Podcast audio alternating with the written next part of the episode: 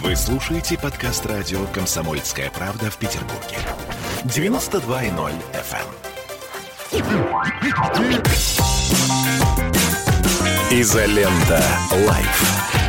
YouTube-канал на радио «Комсомольская правда» в Петербурге. Петр Лидов, Тро Барбаросса, Гоблин и Александр Цыпкин о том, куда катится этот мир. Мы решили, что начнем мы сегодняшнее утро, э, пока мы ждем Клима Александровича Жукова, мы начнем э, со стихотворения, которое э, я хочу прочитать, ну, собственно, два четверостишия. Ветви оделись листвою весенней, и птицы запели, и травы взошли. Весною весь мир отмечает рождение великого сына великой земли. О, Господи, Тро – это весны цветение. Тро – это победы клич. Славься в веках, Барбаросса, наш дорогой Викторыч.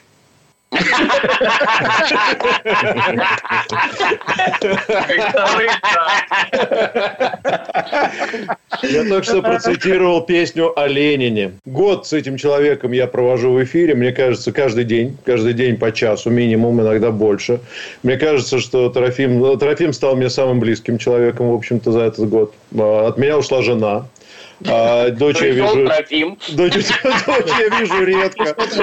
Моя жизнь виртуальна. И в ней каждый день есть Трофим. Поэтому славься в веках, дорогой Викторыч. Я на самом деле не желал лучшей компании себе э, в эфире на день рождения. Это просто э, какое-то чудо случилось, э, что четыре достойнейших Дона нашей республики великой сегодня находятся со мной в одном эфире. Четыре моих близких товарища, по несчастью хотел сказать, нет, по счастью, вот, поэтому спасибо вам большое, что пришли сегодня в этот день э, сюда, вот в это вот, вот в это вот место и поздравили меня с днем рождения. Я очень рад. И сегодня даже пальму первенства открытия программы я передал Петру Алексеевичу. Так, ну что, друзья мои, давайте да. плавно, давайте плавно к темам. Я считаю, мы сегодня успеем, если успеем, поднять две темы, две достаточно интересные, острые темы. Давайте начнем с послания Владимира Владимировича э, Путина Федеральному собранию. Да, да? давайте, может, с одной поострее у меня есть, а потом Давай. Просто чтобы разогреться чуть-чуть. Да, и сегодня обязательно пару слов я бы хотел про Владимира Ильича Ленина поговорить. Вот в таком да, уж пора его с площади Это прямо вот обяза- обязательные вопросы.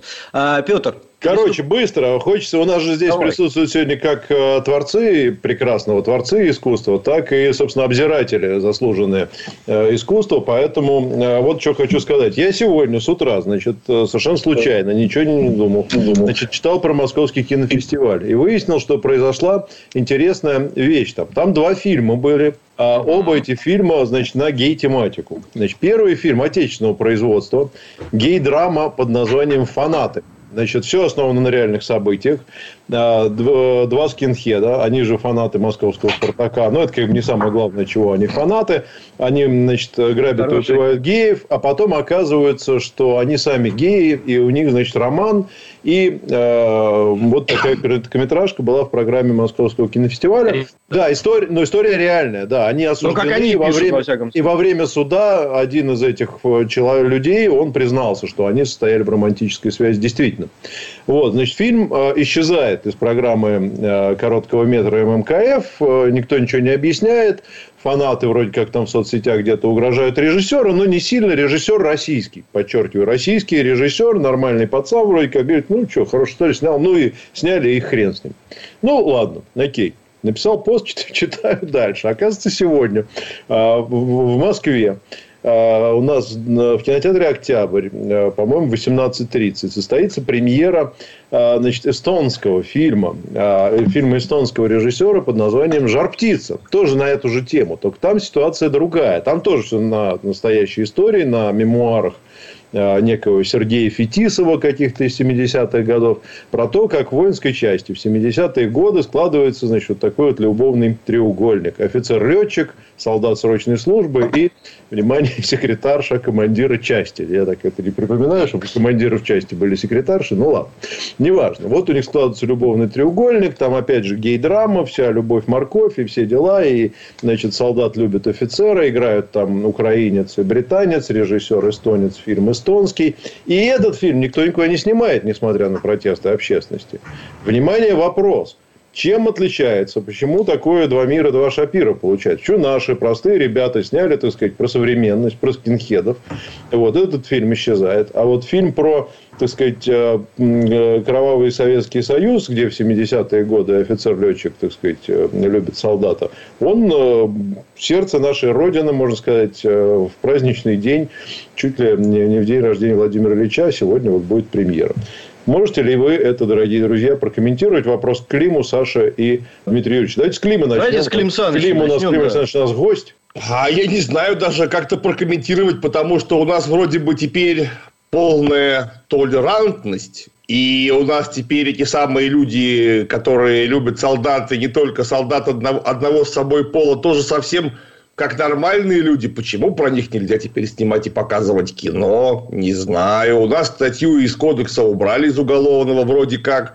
Теперь, более того, даже это почему-то психическим заболеванием не считается, и лечить это не нужно. Ну, а значит, если вы такое все напринимали, ну, пожалуйста, теперь будут про них кино снимать и показывать тогда, когда решат нужным. Мне кажется, это все теперь уже не, не должно вызывать не только удивление, нужно быть готовым, что этого будет все больше, больше и больше. Потому что у нас много снимали кино про гомосексуализм в советской армии. Вообще не снимали. Какое упущение.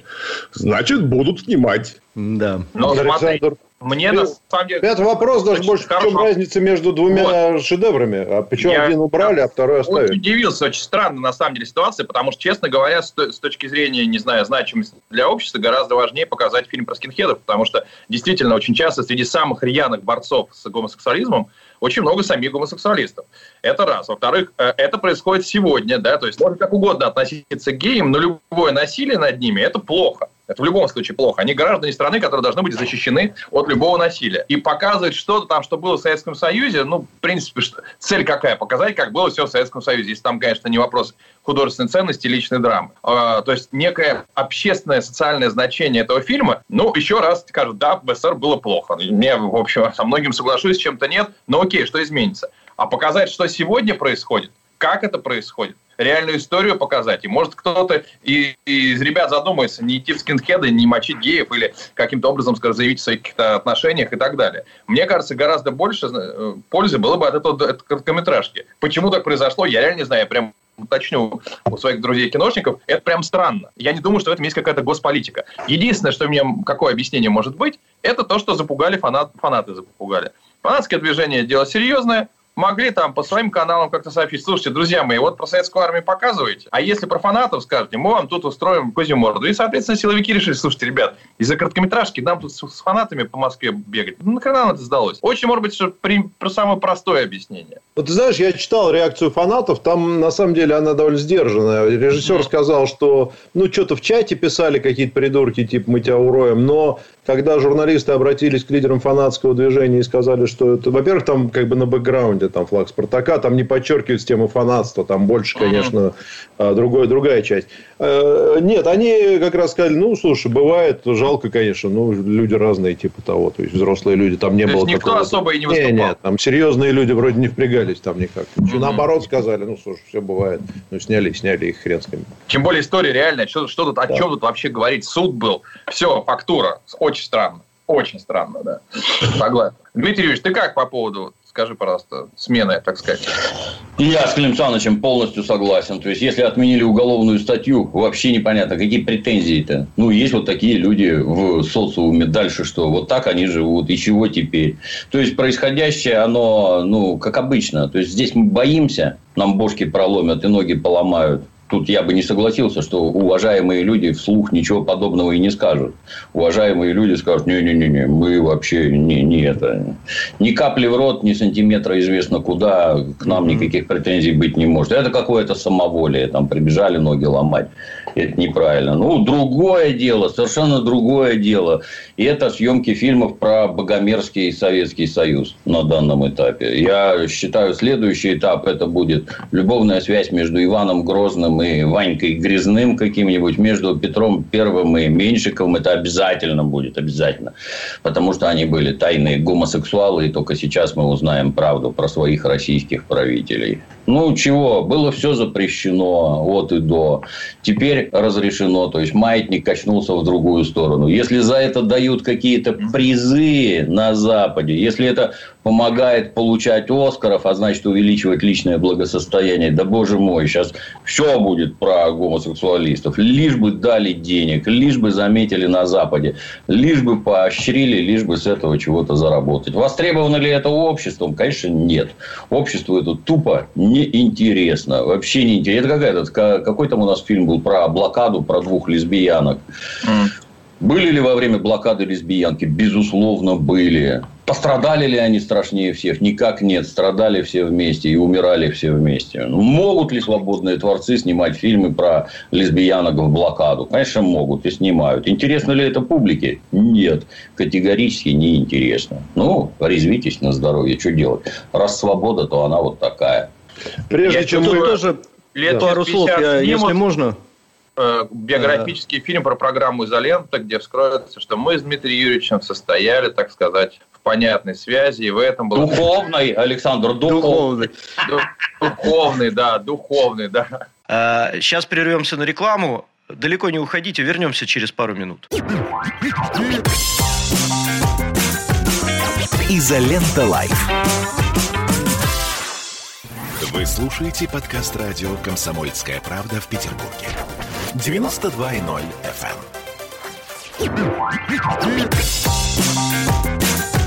Изолента. Live. YouTube канал на радио «Комсомольская правда» в Петербурге. Петр Лидов, Тро Барбаросса, Гоблин и Александр Цыпкин о том, куда катится этот мир.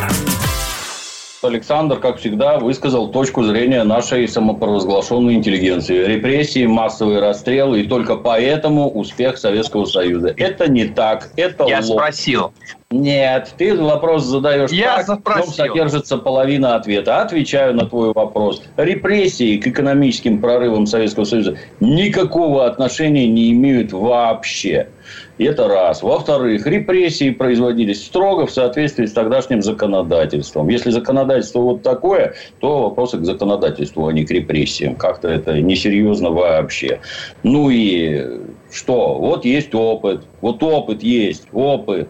Как получилось, например, что всю промышленность эвакуировали с началом войны, отвезли к Сибири, и там она начала работать. Как такое получилось? Это тебе не, не депортация народов. Это, это чудовищное мероприятие по объему, размаху, когда эшелоны везут войска на фронт, а обратно везут станки и рабочих. Попробуйте сделать это сейчас. Ничего даже рядом нет. Так вот, есть опыт, и его надо использовать.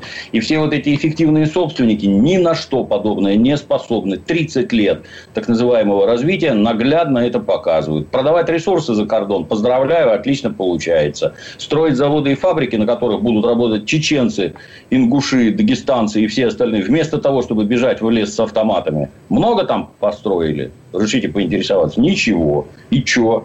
Где работать-то? Где деньги брать? И где эти государственные прорывы и свершения?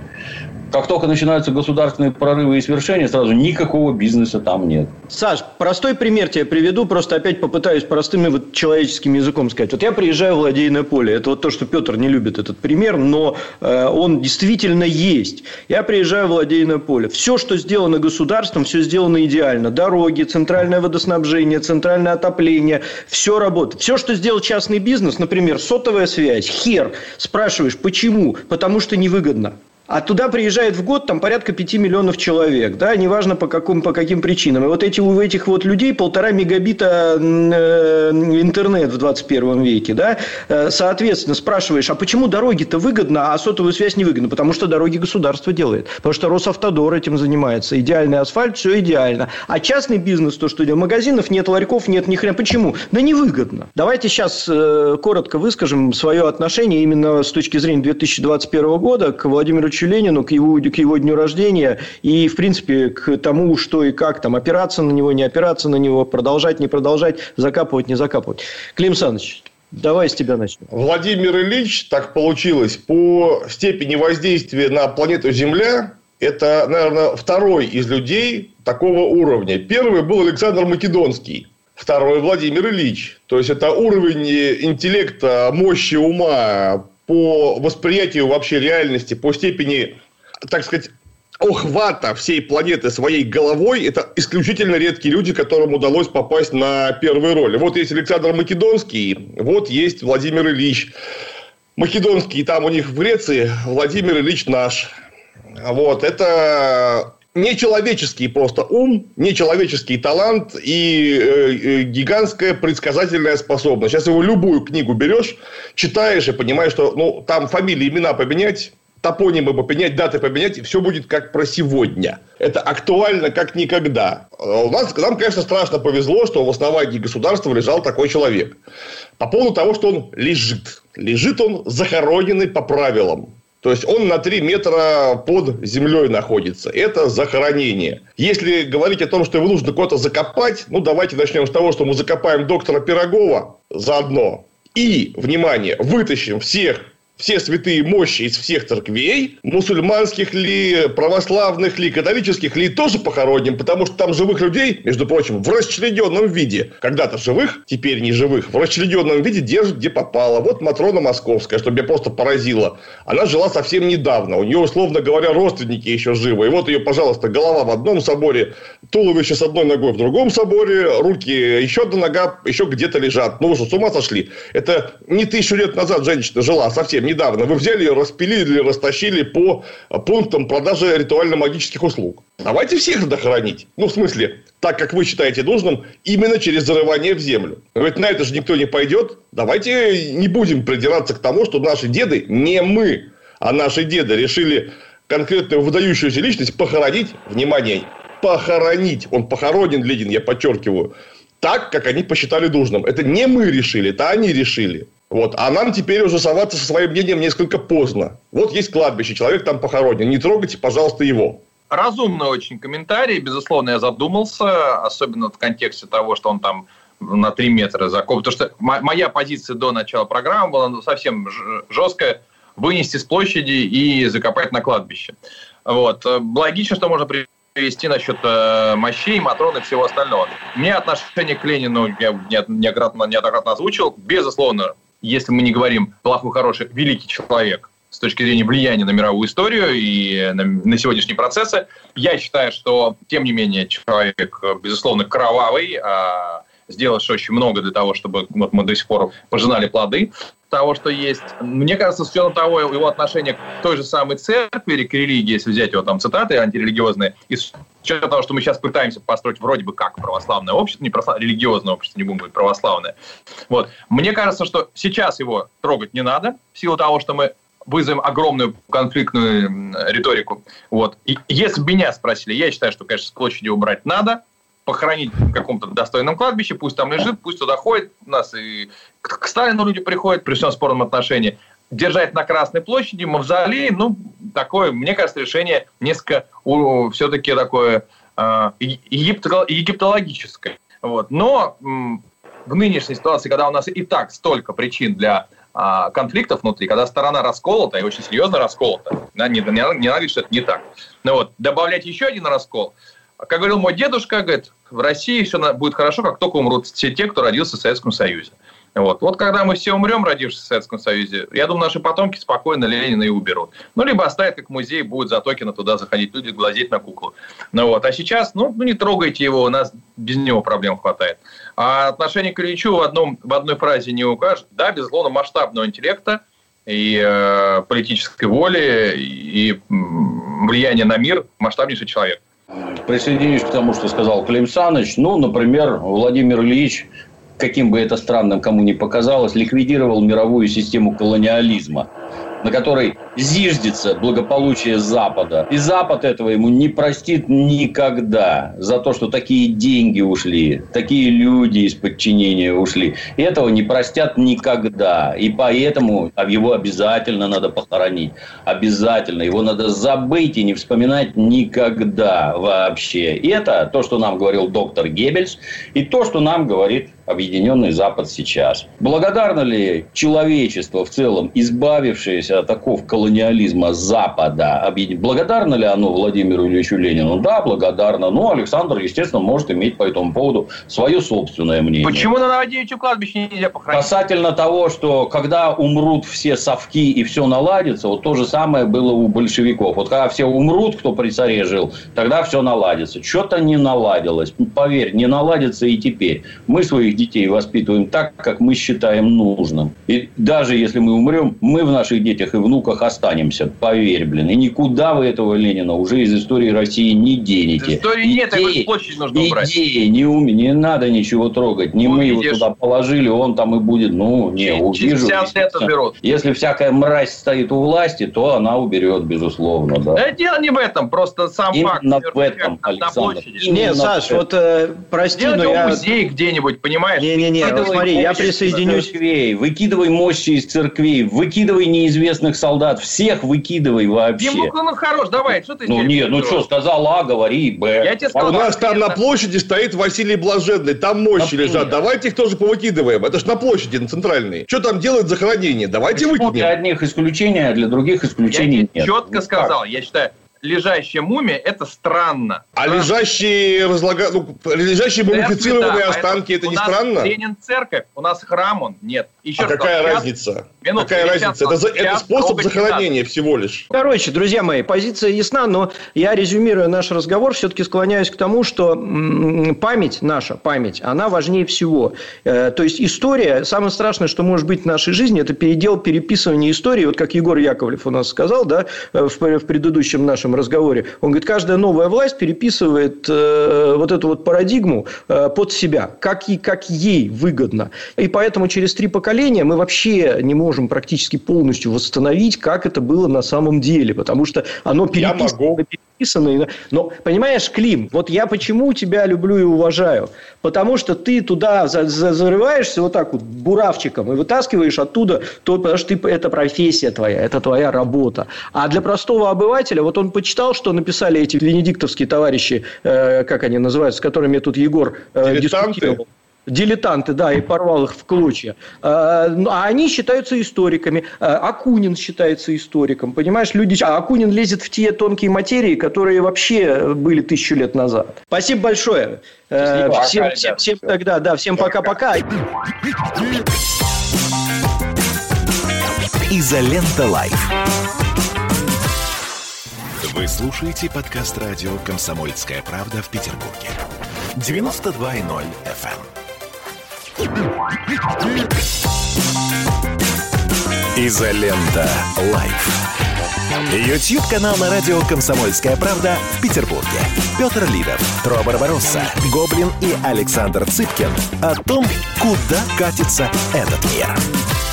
Саш, давай твое мнение по посланию президента по, и по протесты, если хочешь. Обратил внимание на то, что основное внимание было уделено социальным вопросам. Ну, по сути дела, это была некая такая раздача денег. А, Причем лозунгов было много, но если по цифрам, да, действительно, какие-то семьи будут получать теперь там, 6 тысяч, кто-то 10 тысяч рублей. Ну, то есть дали, там, не знаю, кому-то 100 долларов, кому-то 150. При... Это огромные деньги, если умножить 6 тысяч на все население, если для каждого конкретного человека не изменится так, кардинальное его положение дел. Я не, не увидел там тех решений, которые кардинально изменят экономическое положение. А, которые создадут производство дополнительное, которые создадут достаточно наши конкурентоспособные какие-то товары, а, помимо газа и нефти и все остальное. Я, опять же, не слушал, я читал, а, вы выдержки и так далее, поэтому могу ошибаться. Но радует то, что это было все-таки про по делу выступление, социальное, то есть там не было политических лозунгов, потому что в кольце врагов со всеми будем и так далее, и так далее. Вот, что все-таки это было какое-то... Подошли с подготовкой к этому посланию. Но сколько раз нам уже, мы говорили э, на разных таких выступлениях было, к 2020 2030 году у нас ВВП в 4 раза или там в 2 раза увеличится, а жизнь, продолжительность еще больше будет. Опять ничего не получается давайте трезво смотреть на вещи, пока ничего не получается, пока мы все-таки ресурсно зависимая страна, и что с этим делать, не очень понятно. Ну вот, ну и второй момент, он, я говорю, политически меня очень волнует, и э, мне кажется, корень протестов тоже в этом. Но вот, честно говоря, меня, если вдруг завтра, не дай бог, инопланетяне заберут Владимира Владимировича, наконец, потому что э, поймут, что надо разобраться у них с их экономикой, то что произойдет? У нас не выстроена система нормальной функционирования передачи власти. Мне кажется, у нас сейчас все пока вот так стоит стабильно, более-менее, насколько это возможно, благодаря одному человеку. Но если этот человек улетит, то начнется такой, мне кажется, как разброд и шатание, который нам очень может плохо закончиться. Поэтому мне казалось, что нам нужно, самое главное, выстроить грамотную систему политическую, которая не будет зависеть от одного лидера, даже такого харизматичного, сильного политика, как Владимир Путин. Дмитрий Юрьевич. Ну, я по большей части, раз Владимир Владимирович у нас президент, он как-то, с моей точки зрения, активнее всего действует, как это теперь принято говорить, на внешнем контуре. Ну, и вокруг все к войне идет, к страшной. Я надеялся послушать про войну. Про войну ничего не прозвучало вообще. Это как, естественно, это там специальный политический ход, давайте поговорим про то, что внутри страны. Ну, давайте поговорим. Все это, все сказанное, оно прекрасно, великолепно звучит. Добавка 5 там, 6 тысяч – это очень серьезные деньги для людей. Но как-то это... Вот мы 30 лет смотрим, а что-то никаких чудовищных прорывов не видим. Вот у большевиков почему-то получались чудовищные прорывы если оно получалось, может посмотреть туда, как это получалось и почему. Может, э, эти самые, как их, ну, когда вот у нас приватизацию проводили, то говорили, что коммунистическая система, она неэффективная. Вот эти командно-административные методы, они вообще не работают. Эффективные собственники, вот они эффективно 30 лет делают. Что-то ничего не получается, по большому счету. Может, к тому опыту обратиться, нет? Потому что все эти сказки про то, что сейчас отдадим в руки бизнеса и тут все расцветет, ничего не расцветет. Тот же самый север, например, пока государство не проложит железные дороги, пока государство не проложит просто дороги, не построит порты, заводы, пароходы, никакой бизнес ничего делать не будет. И не делает, что характерно. Может, не с той стороны заходить надо уже так сказать. И если вокруг складываются какие-то жуткие военные угрозы, может как-то это к угрозам готовиться надо не путем вывоза триллионов долларов в США, семей, детей и еще чего-то. Может это с другой стороны заходить надо. Как-то печально все это. Ну и Александр упомянул протесты. Протесты, естественно, приклеены специально к, так сказать, этому посланию Федерального Союза, специально в этот день. Ничего не получилось, как обычно. Ну, правда, вот Трофим сказал, что ничего не было. Замечу, я пытался выехать из города Санкт-Петербург в 23.00. Почти два часа я вертелся по улицам, начиная там с загородного проспекта, Звенигородской и прочее. Я такого количества ОМОНа в жизни не видел. Такого количества спецтехники, подготовленной для эвакуации этих балбесов, в жизни не видел. Когда они посреди улицы по трамвайным путям стоят там машин по 20 в ожидании, так сказать. Все перекрыто. Лиговский проспект мой перекрыт. Из подворотни не выехать. Некуда деваться. Ну, если это никакой реакции властей и ничего не было, то как-то даже странно. Не, было, было, и вышли... Не, реакция властей была, Дмитрий Юрьевич. Но я был там я в эпицентре. Комментариев. Я был там в эпицентре, там народу было очень мало. Там перебздели скорее. Вот, ну, перекры вот это а вот все. были, кстати, города, где вышло больше, чем в январе. Представляешь, смотрел статистику. Даже официальную статистику. Ну, там не 7, а 8 человек. Ну, в целом-то все равно смехотворно. То есть, Очень смешно. Особенно, России, а, особенно, вот эти вот, особенно вот эти идиоты, которые... А я не за Навального, я просто вышел, я недоволен. Погулять. А что ты, а ты не выходишь тогда, когда ты недоволен, а не когда Навальный тебя выводит? Что ты не выходишь, когда ты недоволен? Ты, а раз вышел вместе с ним, ну, значит, ты за него. Вот и все собственно говоря. Ну, Леха наконец-то там уже подтягивается на турнике, жрет курица, омаров, там голодовка у него закончилась. Интересная, кстати, голодовка. Голодовка это значит, он там два раза в день питается или что? Я хотел, знаете, пару вещей сказать. Они так звучат часто вот, по поводу вывода денег в офшоры и обращения к опыту Советскому Союзу. В этом послании Путин-то как раз наоборот сказал, что, смотрите, вот он совершенно точно сказал следующее. Значит, он э, говорил о деофшоризации. Она началась фактически по-настоящему действительно недавно, год назад. Значит, он сказал, что в этом году прибыль корпорации обещает быть рекордным, рекордной. И там совершенно четко прозвучало. Он их предупредил, что будут использованы методы кнута и пряника, чтобы они эти деньги никуда не выводили, а вкладывали в российскую экономику. Это была важная часть послания экономическая. Что касается либерализации и там какой-то либеральной модели, то он как раз в этот раз к ней вообще не обращался. Наоборот, он сказал, что будет усиливаться роль государства, будут инфраструктурные проекты, масштабные стройки каких-нибудь не было со времен БАМа. Это прямое обращение как раз к опыту Советского Союза и прямой а, запрет, если хотите, То есть, это понятно, что он не скажет, значит, так, ребят, хорош вам а, выводить деньги в офшоры. Но это прямо прозвучало вот черным по белому. Поэтому, мне кажется, здесь не очень справедливо в этом отношении. Это чисто косметические меры. Понимаешь, у нас дом разваливается, давай мы его покрасим. Красивой, яркой краской Курила не поможет. У нас был такой президент, звали его Борис Николаевич Ельцин. Он каждый э, там, месяц приблизительно собирал своих э, товарищей по опасному бизнесу, страшно на них хмурился и говорил, а ну-ка хватит по всей стране, чтобы, понимаешь, коррупция, чтобы была, прекратить коррупцию. Все говорили, о, да, давайте, чтобы коррупции не было.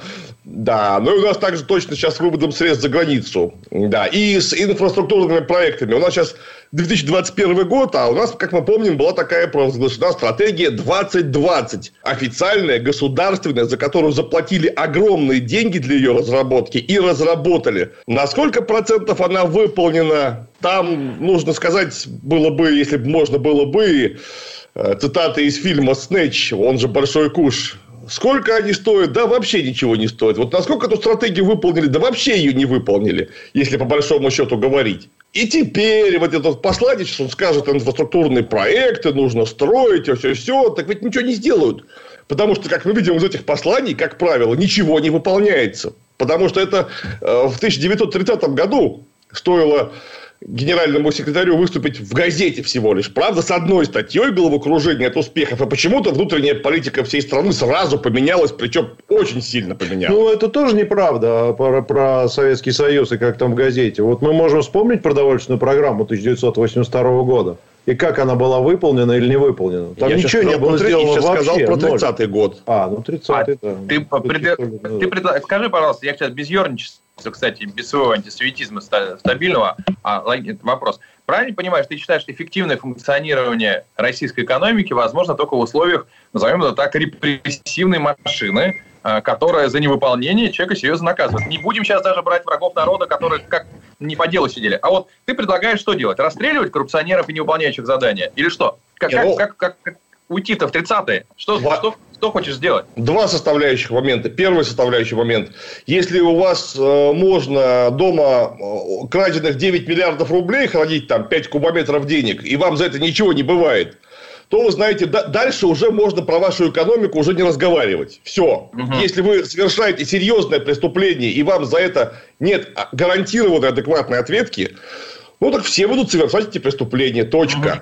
То же самое, если вдруг у вас есть президент, верховный, так сказать, со всех сторон, и он говорит, надо делать так, а никто не делает, и никто за это не отвечает, ну, так давай сотрясай воздух дальше. То есть, если нету возможности наказать, не только поощрить, но и наказать, то это очень мало чего стоит. Это первое. А второе составляющее, что, на мой взгляд, очень важно. Смотря кто и ради чего будет наказывать. Потому что, когда в 30-м году кого-то наказывали ради блага подавляющей части общества по воле подавляющей части общества, это было одно дело. Если у нас сейчас нас есть условно полпроцента населения, которые являются народом, которое демос, которого, собственно, кратия, то есть власть, и он будет репрессировать большую часть населения в свою пользу. Конечно, я как представитель большей части населения не сильно этому рад. Вот такие мои комментарии. Ну, я, кстати, с Клеем соглашусь э, с той точки зрения, что хотелось бы посмотреть реальные цифры о деофшеризации, вот это вот сколько удалось вернуть денег и так далее. Но это, ну, я, я только говорю к тому, что эта линия провозглашена как минимум, и ее не поддерживать, наверное, неправильно. Скоро вернемся, далеко не уходите. Изолента Live. Слушаете подкаст радио «Комсомольская правда» в Петербурге. 92.0 FM. Эм. Изолента. Live. YouTube-канал на радио «Комсомольская правда» в Петербурге. Петр Лидов, Тро Барбаросса, Гоблин и Александр Цыпкин о том, куда катится этот мир. Следующая тема. Можно краткие комментарии. А, длинные выходные с 1 по 10 мая. Клим. Не знаю, зачем это все придумывают, но, на мой взгляд, длинные выходные летом это гораздо лучше, чем длинные выходные зимой. Потому что летом можно поехать куда-нибудь в лес, на дачу, к друзьям, к гостям. А зимой холодно. И мы отлично понимаем, что длинные выходные с 31 по 10 это во что превратится? В чудовищную пьянку на 10 дней. Потому что у 90% личного состава идеи, значит, первого проснуться, второго похмелиться, третьего к маме-папе, потом четвертого, не знаю, на Марсово поле гулять, ну, мы знаем, чем все кончается всегда. Вот, там, за редчайшим исключением. А летом совсем другое дело. Вот летом мне гораздо больше нравится идея. Я, например, поеду на фестиваль Росбург под Елец, буду за, за людьми с топором бегать, как сумасшедший. Ну, короче, заниматься любимым обычным да. для себя делом. А что ты у них хочешь отобрать, скажи мне, пожалуйста. Жизнь! Их, пить он их хочет. Они бьют друг друга топорами. Это хорошее занятие. Я жестко против длинных выходных. Именно поэтому мы так и живем, как живем, потому что чрезвычайно а ленивое. Вы, вы это кто? Подожди, давай мы тут... Саша, ты плохо живешь, да? Вы интеллигенция или кто? А у меня выходных нету, на самом деле. Я считаю, что это разложение для государства, когда у нас 11 дней бухают в январе, потом 11 дней бухают на майские праздники. А с какого перепуга? Есть 4 месяца отпуска, правильно? Вот в Америке 2, 2 недели отпуска. 2 недели. 4 месяца отпуска? Это у кого четыре? Выходных праздников. А у нас, начиная с мая по сентябрь, как-то начинают... Да ладно, давай в сентябре поработаем. Но у нас такая производительность труда. Я очень странно. Я думаю, что длинные выходные ввели, потому что пополз ковид обратно. У нас э, каждый день увеличивается снова количество заболевших ковидом. Вот решили таким образом попытаться приостановить. Это к этому вопросу. А в целом, знаете, условно говоря, 11 дней вылетает у э, работодателя. Э, один, люди не работают. Вот для малого бизнеса это прям не очень хорошо. Надо всем зарплату платить. А кто это будет возмещать? Понимаешь? 11 дней простое. Вот интересно, конечно. Представляешь, вот вы будете все 11 дней свою передачу делать замечательно? Скажите мне, изоленту. Конечно, вот. конечно. Вот, а нас праздников не существует. Друзья, у меня 11 дней выходные, я пошел. И Петр Алексеевич, да, со свойственным пролетарским цинизмом сказал, Трофим, минуточку, какого, какого хера? Вот, он сказал, у меня мне Путин разрешил, и все, и ушел. Поэтому давайте вы-то не вы-то будете работать. В этом все Нет, дело. Подожди, разрешил все-таки Нургалиев, а не Путин, поэтому... Кому? Это вам же... разрешил? Вам Это Нургалиев? Не знаменитый. Поэтому я считаю эти... То есть 20 дней из экономики выброшено, это считай сколько там, получается, 8% ВВП, правильно, годового. Или сколько там, 20 дней? Это 8, Саша, я сейчас переверну твой взгляд на жизнь цифрами. Э, Дмитрий Юрьевич, ваш... Ну, для меня 8, странно. То есть, с одной стороны, мы, конечно, привычные, что там на Новый год 10 дней ничего не делать. С другой стороны, полностью с Александром согласен. Вот у меня тоже нет никаких выходных. И непонятно, почему они должны быть у других. Если это государство на государственной службе объявляет вот такие вот эти дырки, ну, хорошо. А у меня нет денег платить сотрудникам за то, что они ничего не делают. Просто нет. Выходные как выходные. 1-2 мая выходной и 9 мая выходной. А остальное мы будем работать благополучно. Куда девать? С точки зрения переноса опять-таки думаю, что это абсолютно разумно. В Новый год трех дней достаточно, а 10 делайте на майские. Потому что всю жизнь мы 9 мая сажали картоху, ну там чуть-чуть сдвинулось туда-сюда. Свежий воздух, сельская местность, производительный крестьянский труд, вот это гораздо лучше. Все разъехались, никто бухать вместе не будет там бегать. Это, ну, с родственниками, конечно, бухать будут, но уже не так яростно. Это, наверное, полезнее. Дмитрий Ильич, ты-то всю жизнь сажал преступников 9 мая. Что ты мне тут про картоху рассказываешь, а? Картоху он сажал. Ты преступник. Так это, подпо... это людей, такой подпольный жаргон. Ты неправильно говоришь. Людей сажал. Вот как надо. Вот. Я помню, мой канадский работодатель сказал, Э, в 90-е годы, Александр, скажи, пожалуйста, почему вы ничего не делаете теперь? Говорит, а у нас День труда, мы так отмечаем. Говорит, вы в России День труда отмечаете четырехдневным бездельем? Да, говорит, это много объясняется из того, что происходит в России, понимаешь? Да. Ну что, Трофим, давай свою тему, свои темы, я это самое... Мои темы, слушайте, давайте кратко хотя бы обсудим э, ваше отношение, как вы восприняли обращение Владимира Владимировича Путина к Федеральному собранию, потому что в этом году, на мой взгляд, оно хотя было такое на вид простенькое, но в нем было куча смыслов было. И вот я предлагаю вот это вот сейчас обсудить, ну и потом все-таки после этого уже поговорить про день рождения Ильича и, и, и, и, и все про, прочее. Про, про протесты ты не, не собираешься говорить? Про протесты и про послание можно в одном флаконе, а можно на выбор спикеров, пожалуйста. Давайте, да. Клим, что ты слушал президента? Скажи, пожалуйста. Я всегда слушаю президента. Байдена. На всякий случай. Кстати, Байдена тоже иногда слушаю, потому что от, как это от него может что-нибудь нехорошее прилететь. Нужно быть готовым. Например, грин-карт, согласен. А, ну, мне это мне вряд ли, но тем не менее. А, в послании президента было, как обычно, очень много всяких слов. А самое главное, там слова были в двух пунктах обозначены. Первый пункт – это нужно, чтобы к 2030 году у нас продолжительность жизни выросла до 70, кажется, 8 или 75 лет. Ну, короче, чтобы она была большая.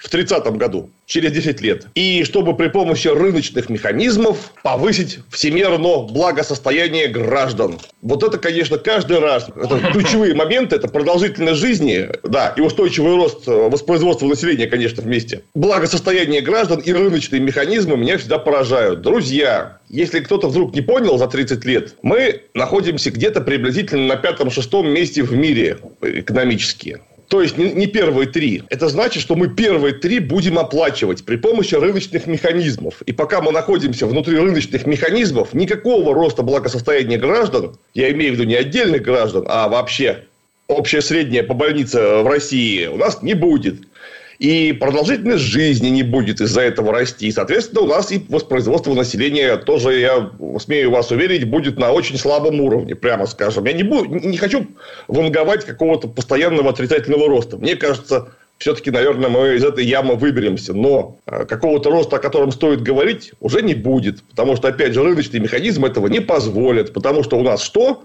Самое главное. У нас в стране масса лишнего экономически избыточного населения. Потому что самые беспристрастные исследования, экономические же, показывают, что у нас 4-7 регионов приносят э, в казну основные бабки. Ну, 4 вообще самые главные бабки. Вот прямо самые-самые главные нефтеносные, газоносные, соответственно, бабка носные, то есть Питер плюс Москва. А остальные, ну да, потом еще есть регионы, которые еду производят в неограниченном количестве. Без них плохо. Вот все остальные регионы избыточны.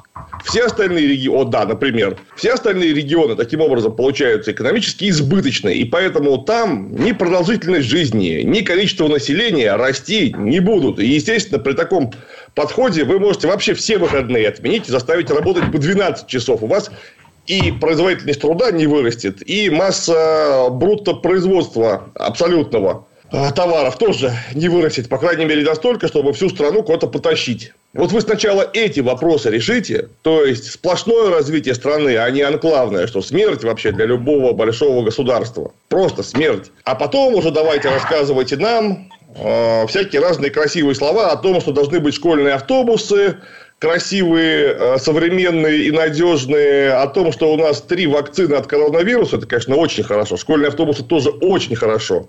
И прочее, прочее, прочее, о чем президент распинался в течение, как обычно, долгого времени. Вот у нас два есть показателя устойчивый экономический рост для всей, внимания страны, увеличение продолжительности жизни и положительная динамика населения. Это и рыночные механизмы существования общества вместе на одной планете не уживаются. Ну, по крайней мере, пока в рамках одной страны, но скоро и на одной планете.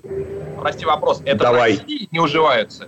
Или вдруг во всех странах не уживаются? Нигде не уживаются. Нигде не уживаются, дорогой ну, товарищ. Но штат, у, у штата уже есть положительный рост населения, ВВП. 42% нищих, Саш, в Штатах. 42% Нет, населения нищих. Количество нищих мы же сейчас не умеем. У нас, них рост я, ВВП есть? Я... есть. Так у нас тоже рост ВВП есть. Ты же понимаешь, что рост ВВП и в Штатах тоже вычисляется специфическим способом. Вот ты мне ботинки почистишь, я тебе заплачу рубль, а потом наоборот. И ты мне заплатишь рубль, а ВВП увеличился на налоги с 2 рублей. Ну, если мы, конечно, их заплатим. А мы заплатим, потому что мы законопослушные. Какой смысл в этом ВВП в расчете? Это, во-первых. Во-вторых, давайте не будем забывать, что все-таки у нас есть США, как я уже обозначил в начале своего спича, первая экономика в мире. Первая.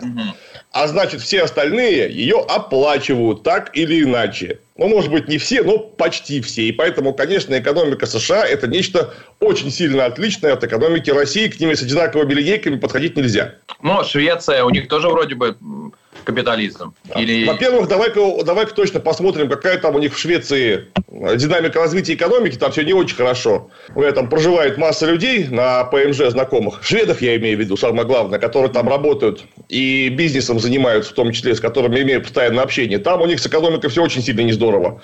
Это, во-первых. Во-вторых, э, Швеция, ну, давайте так. Швеция там сколько живет? 6 миллионов человек? Сейчас я забыл. 8, 8 или 9. Вот, 8. 9. Это, это меньше Москвы. Ну, разумеется. Если мы возьмем страну, а, которая находится, в которой основная масса населения проживает в условиях, когда зимой 0 градусов, самое страшное вообще, что там есть температура, в местах проживания основной массы населения. Угу. И там население одной Москвы, ну там, знаете, гораздо проще наладить на этом пятачке земли какую-то экономику, даже при помощи рыночных механизмов. Тем более, что у них есть, опять же, некоторые большие товарищи, которые пока еще эту общую экономику вперед куда-то тянут. Мы же, прошу прощения, с Америкой не товарищи. Американцы нам это неоднократно и настойчиво дали понять. Поэтому никак нам помогать не будут, а будут наоборот делать что? Правильно, вредить. Поэтому у нас своя экономика, и у нас рыночные механизмы, так как мы на пятом и шестом месте в мире, а отнюдь не на первом, а население у нас 140 миллионов на э, какой там территории? Одна почти шестая часть суши. Вот к нам рыночные механизмы уже давно неприменимы. Ко всей остальной планете они очень скоро будут применимы все меньше, меньше и меньше, а потом они будут просто убивать э, эту планету вместе с этим населением. Э, причем они уже, конечно, очень сильно вредят, но скоро они будут просто смертоносны. Давайте прервемся на новости на пару минут. Оставайтесь с нами. Изолента Live.